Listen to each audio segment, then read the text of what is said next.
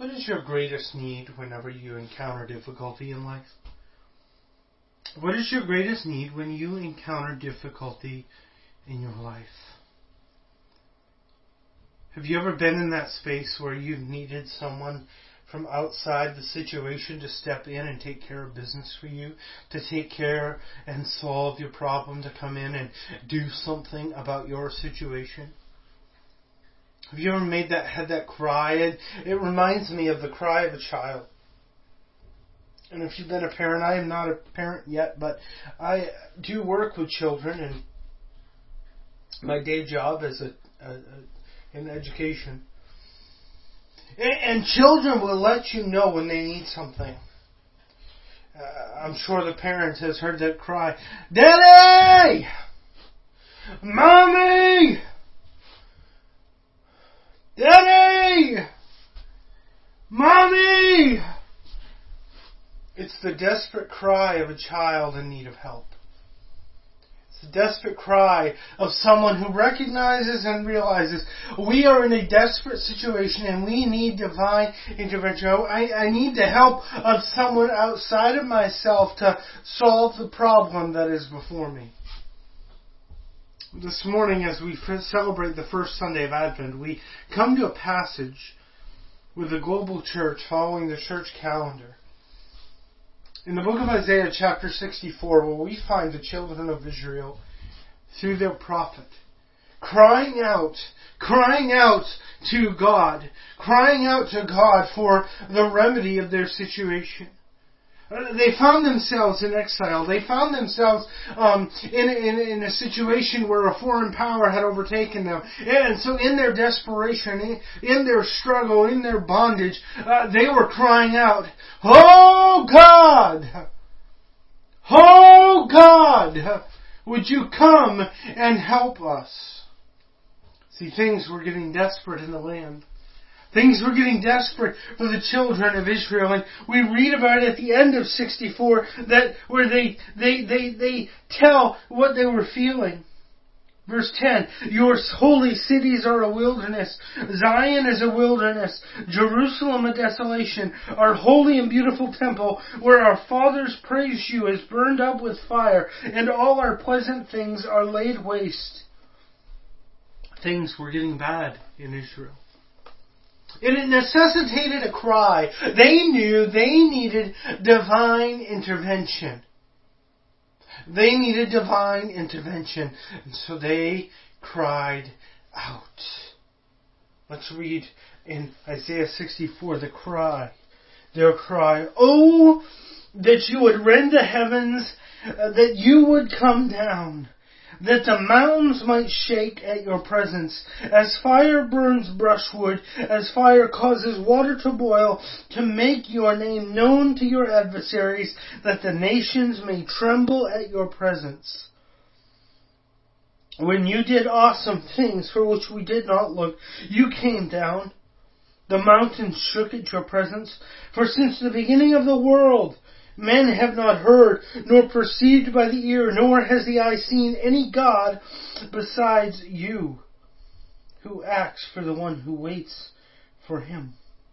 Notice the cry, the cry that was filling the mouths of the prophet of Israel. Oh, that you would rend the heavens and come down. See their situation with their cities and their lands and the temple uh, necessitated divine intervention and, and the desolation of their land led them into a place of desperation where they began to cry out to God, where their cry went up before Him, God, we need you to step down and do something. Oh, that you would rend the heavens and come down. The picture here is, is of God that He would rip open the skies and step down from heaven and step down into the situation and desolation that they were struggling with. Oh, that you would step down and reveal yourself. It, really, this whole passage is about a revelation. It's about a God stepping down from heaven into the situation being faced by his people. It's a cry for a revelation. It's a cry for an intervention. It's a, it's a cry for, for, for a resolution. God, would you step down? God, would you step in? God, would you deal with the bondage and the desperation and the situation that we find ourselves in? They were looking for a divine intervention. But it was something supernatural that they craved. Look at it here. That the mountains might shake at your presence. As the fire burns brushwood, as the fire causes water to boil, to make your name known to your adversaries. That the nations may tremble at your presence. Now the, the prophet here is pulling back on the history of Israel. He's pulling back on the history of Israel where in the past uh, God had made himself known on Sinai and when the presence of God came in Sinai uh, it came and it made the mountains tremble and it came with fire and smoke and the glory that flooded that mountain when the divine presence manifested from heaven and spoke and, and, and manifested to, to Moses. It was a divine a supernatural encounter with the presence of God and it was something that all the world knew that was there was something going on. And it's for that kind of manifestation. It's for that kind of intervention. God, would you tear open the heavens and come down in fire and glory just as you did before?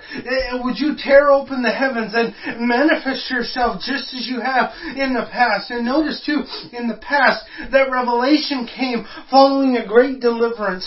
Uh, they had seen the mighty hand and outstretched arm of God that had reached into Israel and pulled them out and brought them into the promised land. And here they are once again uh, asking and crying out, God, would you rend the heavens once again, reach down your hand and do something for our cities are desolate, our lands are desolate, the temple, it's a bad situation. God, would you step down and do something? See, they knew a God who could do things that they couldn't even fathom. But they wanted a God, they wanted God to do something that would reveal His glory to the nations. Look at it here. To make your name known to our adversaries, that the nations may tremble at your presence.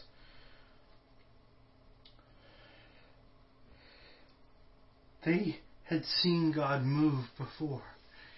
They had seen God move before. They had seen God do supernatural things before. And they knew that the nations would tell the stories of how supernatural God had done supernatural things for them. And so they are crying out. Their cry here is for that sort of a divine intervention. The same way that God moved in Egypt, the same way that God manifested on Sinai, that, that sort of deliverance. Would they come and, and, and remedy their situation? And the Bible, they, they knew the Bible here records that they knew that God did things that were beyond their capacity to understand. For since the beginning of the world, men have not heard, uh, nor perceived by the ear, nor has the eye seen any God beside you. The, the idea here is revelation. They were crying for a divine revelation from heaven that would be a remedy to their situation. See, sometimes, sometimes in your desolation, your greatest need is a cry for revelation. Sometimes when you're looking at the desolation all around you, the, the thing you need the most is a revelation of who God is. Church, if there's anything our world needs right now, it's a revelation of God. It's a revelation of who God is. It's a revelation that would shake the nations. A revelation that God would rend the heavens and step down and do something about the desolation and the struggle and the bondage and the situation uh, that we would find ourselves in. Much like the people of Israel, are the nations and the of the world are, are, facing similar types of situations today with the coronavirus lockdowns and, and all of the struggles of the pandemic. But you know what the answer is? The answer this Advent season is for a revelation from heaven. The answer this morning and uh, the answer for this season, the answer that uh, this celebration uh, of Advent brings to us, the answer that it, that, that it brings is, is, is divine revelation from heaven. The answer that we need in our lives, the answer that we need in our world, the answer that we need in our cities, our neighborhoods, in our towns, in our homes, is a divine revelation of God. That God would rend the heavens, tear open the heavens, and step down into the mess to begin to deal with the situation that we are seeing. Because only God can do that.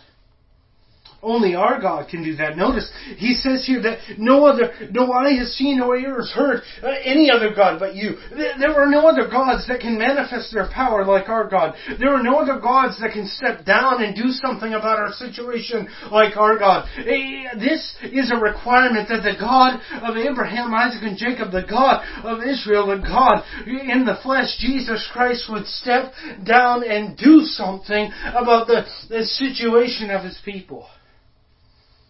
That was their cry.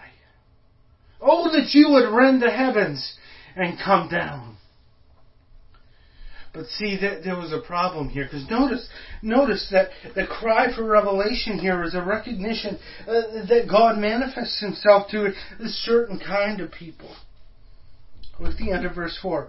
Who acts for the one who waits for him, you, in, in verse 5, you meet with him who rejoices and does righteousness, who remembers you in your ways.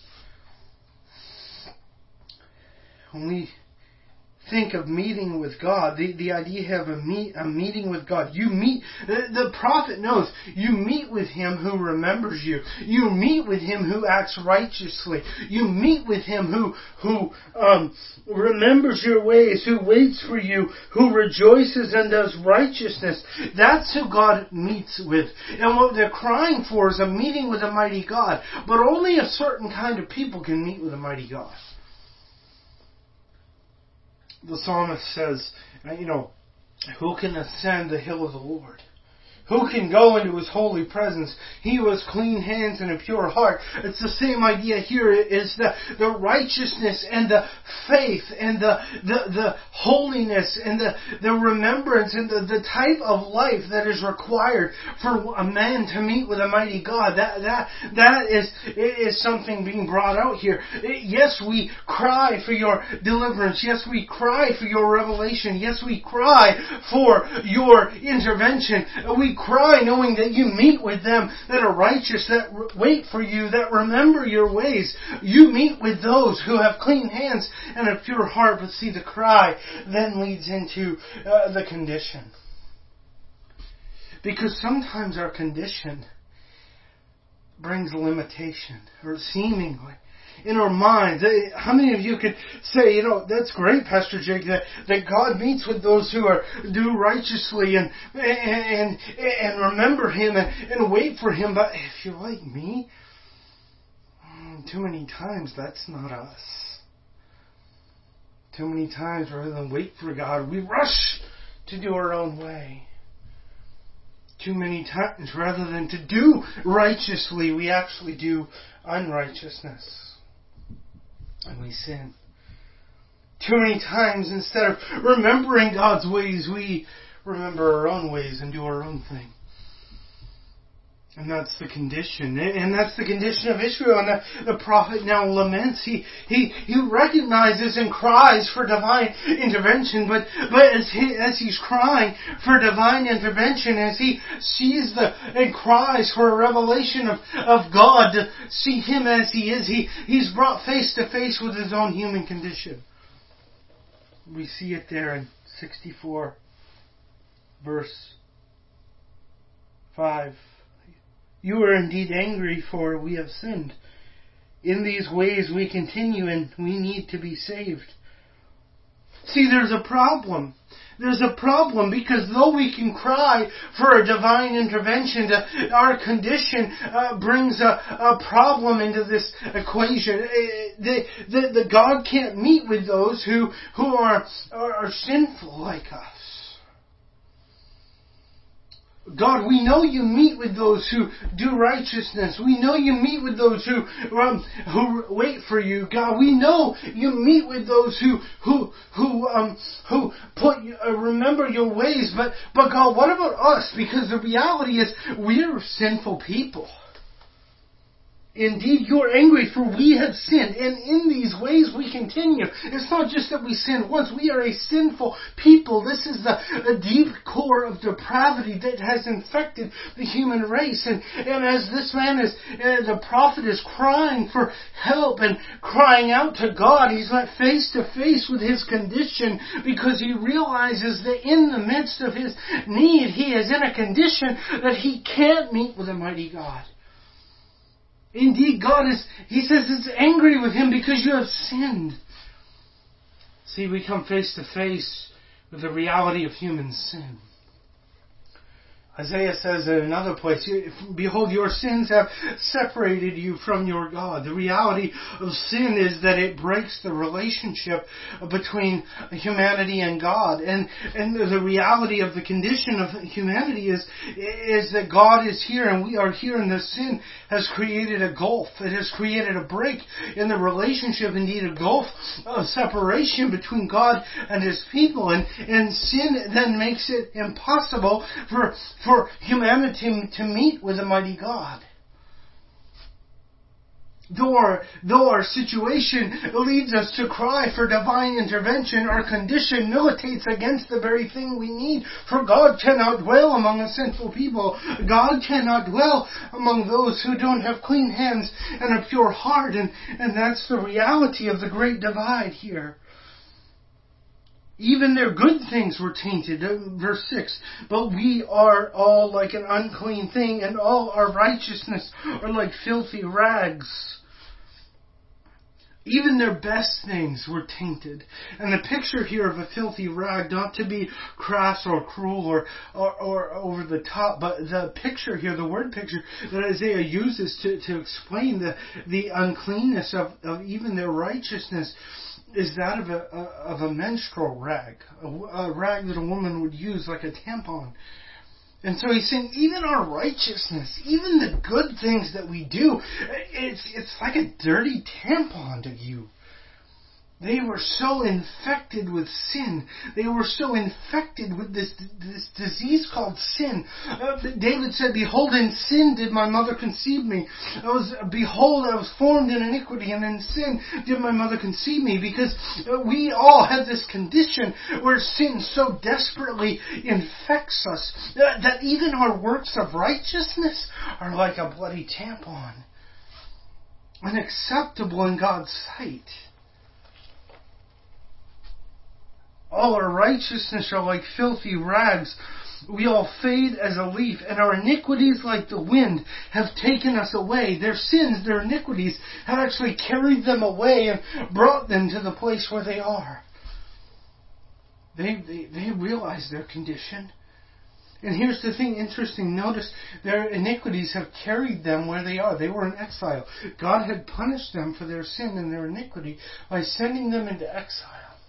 And the reality of their life was they were now reaping what they had sown. They had now they had lived a life of sin. They were still living a life of sin, and that sin had brought them into bondage and into a position where they were not living in the fullness of what God had for them. That was why their land was destroyed. The temple was um, destroyed, and, and their condition was as it was.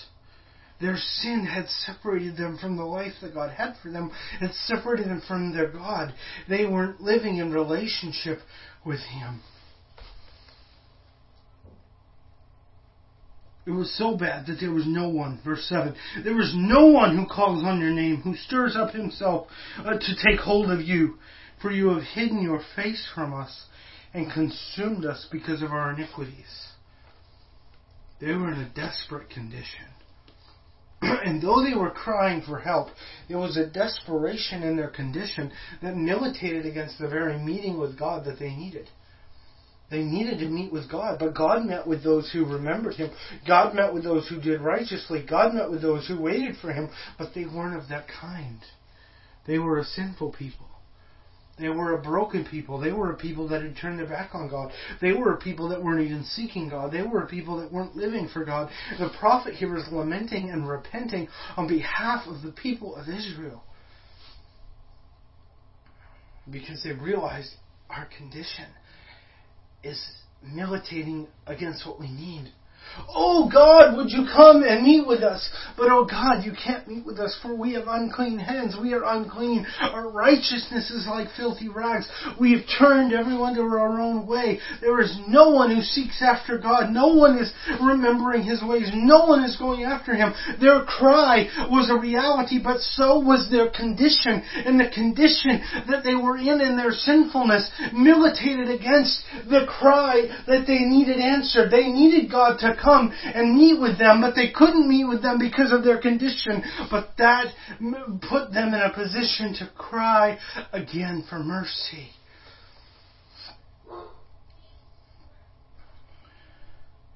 But now, O Lord, and, and I want you to see something in the text. Notice this. Notice this. The first section talks about God, you. Oh, that you would rend the heavens and come down, that you would come down at your presence.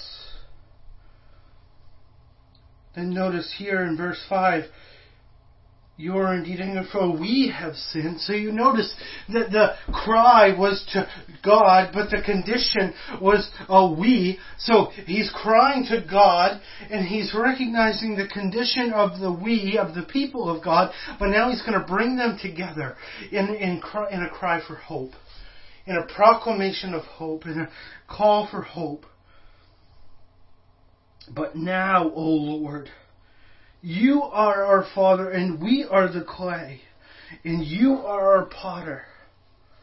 Notice this, notice this, and we are are the work of your hand. Notice how instead of a, the the you and we and the separation that we see in the text in these verses, they, they come together in relationship. Oh, oh, you are our Father. You are the potter. We are the clay. We are the work of your hands. Now there's relationship.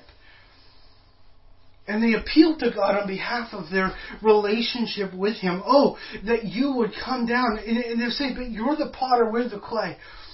You're our Father. Their hope in the midst of their struggle, their hope in the midst of their trial, their cry and their condition led them into this uh, into into this um, crescendo, into the crescendo of hope into the crescendo of hope. The, the cry of their heart and the condition of their hands brought them into this place where they come to a crescendo of hope in the hands of their God. And they recognize two vital relationships that God had with them. If they, if they were going to find an answer, if they were going to find the answer they were crying for in spite of their condition, it had to come to a crescendo in their relationship with God. They had to restore a relationship because they needed two things from their God. They needed God, they appealed to Him as a father, and they appealed to Him as a potter. They appealed to Him as father, and they appealed to Him as potter. Now, father here speaks of the tenderness and love and care of a parent. Instead of saying, You are our father. I know that we have a bad condition. But we need you. You are our Father. You're our Father. You you care for us. We are your children. And you, but you're not just Father. You're also the Potter.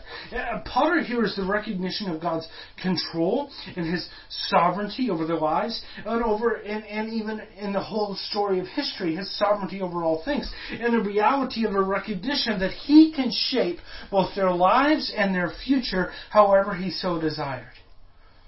And so there's a surrender here. There's a surrender. It comes to a crescendo. The cry and their condition come to a crescendo of surrender. A surrender. They knew that the answer they needed was, was militated against by their condition. But if they could surrender to the Father, if they could surrender to the potter, they could find what they needed. In God, they found everything that they needed. In them, they found a loving Father and a master potter who could shape their lives and change their lives and bring them to where they needed to be. Look at this. Do not be furious, O Lord, nor remember iniquity forever. Indeed, please look, we are your people. We are your people. They were looking to him as their father. They were looking to him as their potter. And they're crying out for a deliverance from sin. They knew they needed him. They needed him to overlook their iniquity. They needed a solution to their problem. They needed him to step down and do something about this sin problem. Oh God, oh, look, look upon us. Look upon us, your people. Don't remember our iniquities, oh God. They were crying out for deliverance. And the answer to their cry is what we celebrate this morning in Advent. Because the answer to their cry was found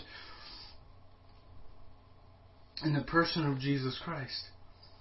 See, the answer that they needed, both in their temporal situation and in their spiritual condition, that answer was in the Lord Jesus Christ. When God did step down in, in John 1 1, it talks about in the beginning was the Word, and the Word was with God, and the Word was God. Then it talks about how the Word became flesh and made his dwelling among us, and we beheld his glory, the glory of the only begotten of the Father. What is that? That is God rending the heavens and coming down and dwelling among us in the person of Jesus Christ, who lived a perfect life, lived a perfect human life, walking on this earth, and went to a bloody cross where he was crucified for our sins, where God transferred upon him the sins of our lives and our iniquities. The Bible says in 1 Corinthians 5 and 21, where God made him who to be sin, who knew no sin, that in him we might become the righteousness of God.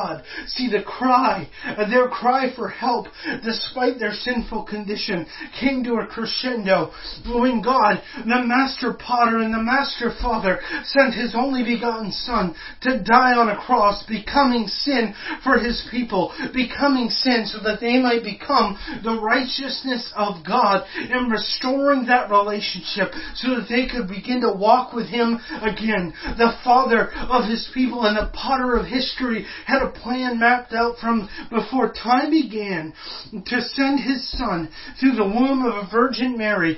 He was born of the Virgin Mary, lived on this earth for 33 years before going to a bloody cross where he became sin for us that we might become the righteousness of God and that he could fulfill his plan through our lives. And so we celebrate this morning Advent.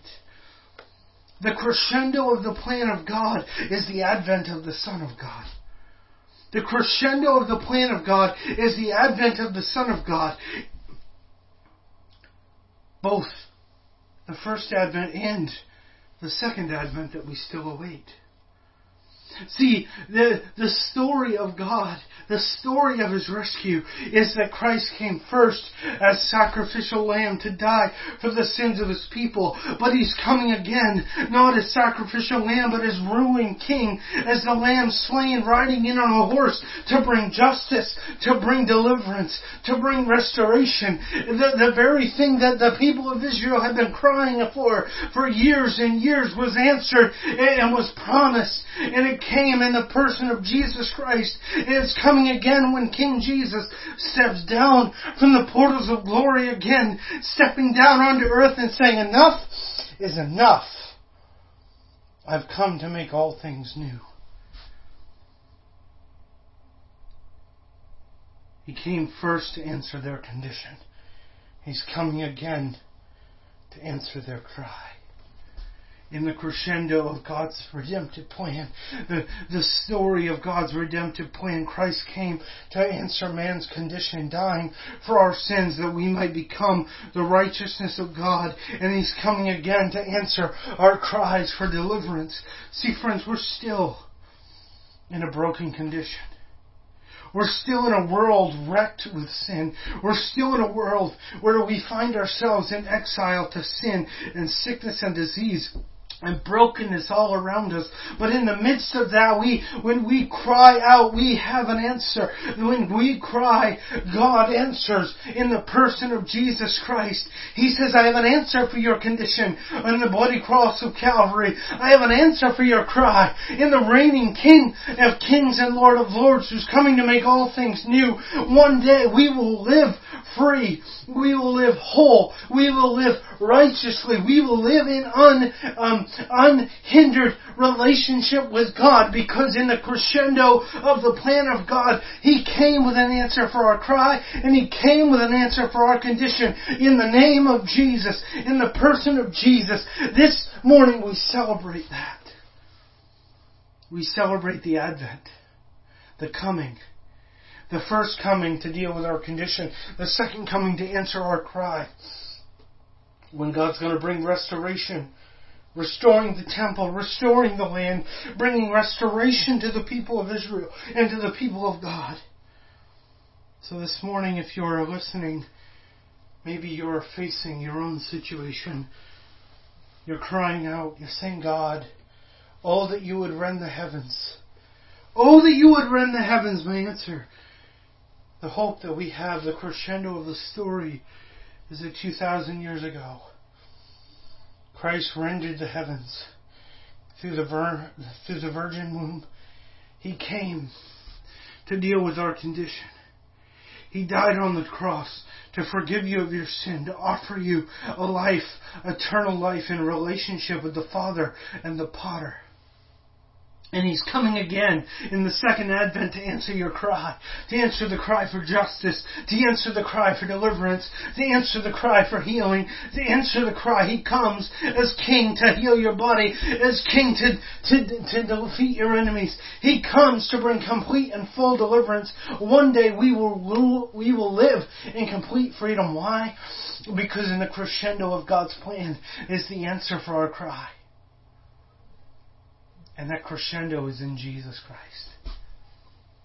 We celebrate this morning that Jesus is the reason for the season and Jesus is the answer for our lives.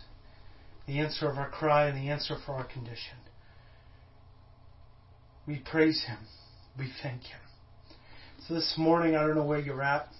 I don't know what you're struggling with. I don't know what you're going through.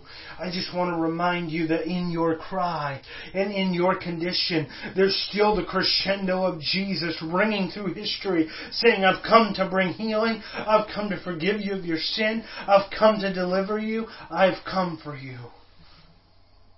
I hear you. I know you. And I've come down to set you free that cry of your heart that God would reveal Himself, He did.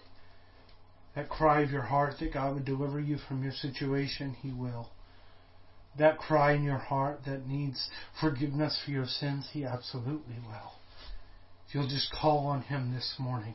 We celebrate the Advent, the Advent that deals with our condition, the Advent that deals and answers our cry. That is what we celebrate in the hope of the crescendo of our Father and our Potter, the the Son of God, slain from the foundation of the world for the sins of the world, coming as King of kings and Lord of lords to make all things new. Let's pray. Father, I thank you this morning for your people, and I thank you this morning for your word. I pray, O oh God, that you would answer the cries of your people, that they would find in Christ the answer that they're looking for. Knowing that when they're crying for you to, to come down into their situation, you did. You came down with an answer for their condition, and you're coming again with an answer, and to answer their cry you you step down in the person of Jesus and you're stepping down again and again to meet our every need, to touch our lives, to change us, to mold us. God, you're coming and you're coming. You've come and you're coming again. So we have hope this morning in the coming of Jesus. I pray that as we celebrate this Advent season, that we would live knowing that the answer to our cries is found in the Christ The answer to our cries is, is found in the cradle. They took him to a cross and they gave him a crown. The answer to our cries is the Christ who come to us at Christmas. Be with your people this week. Keep them all safe. Minister to each and every heart in a special way. And we will praise you and thank you for it. In the name of Jesus we pray. Amen and amen.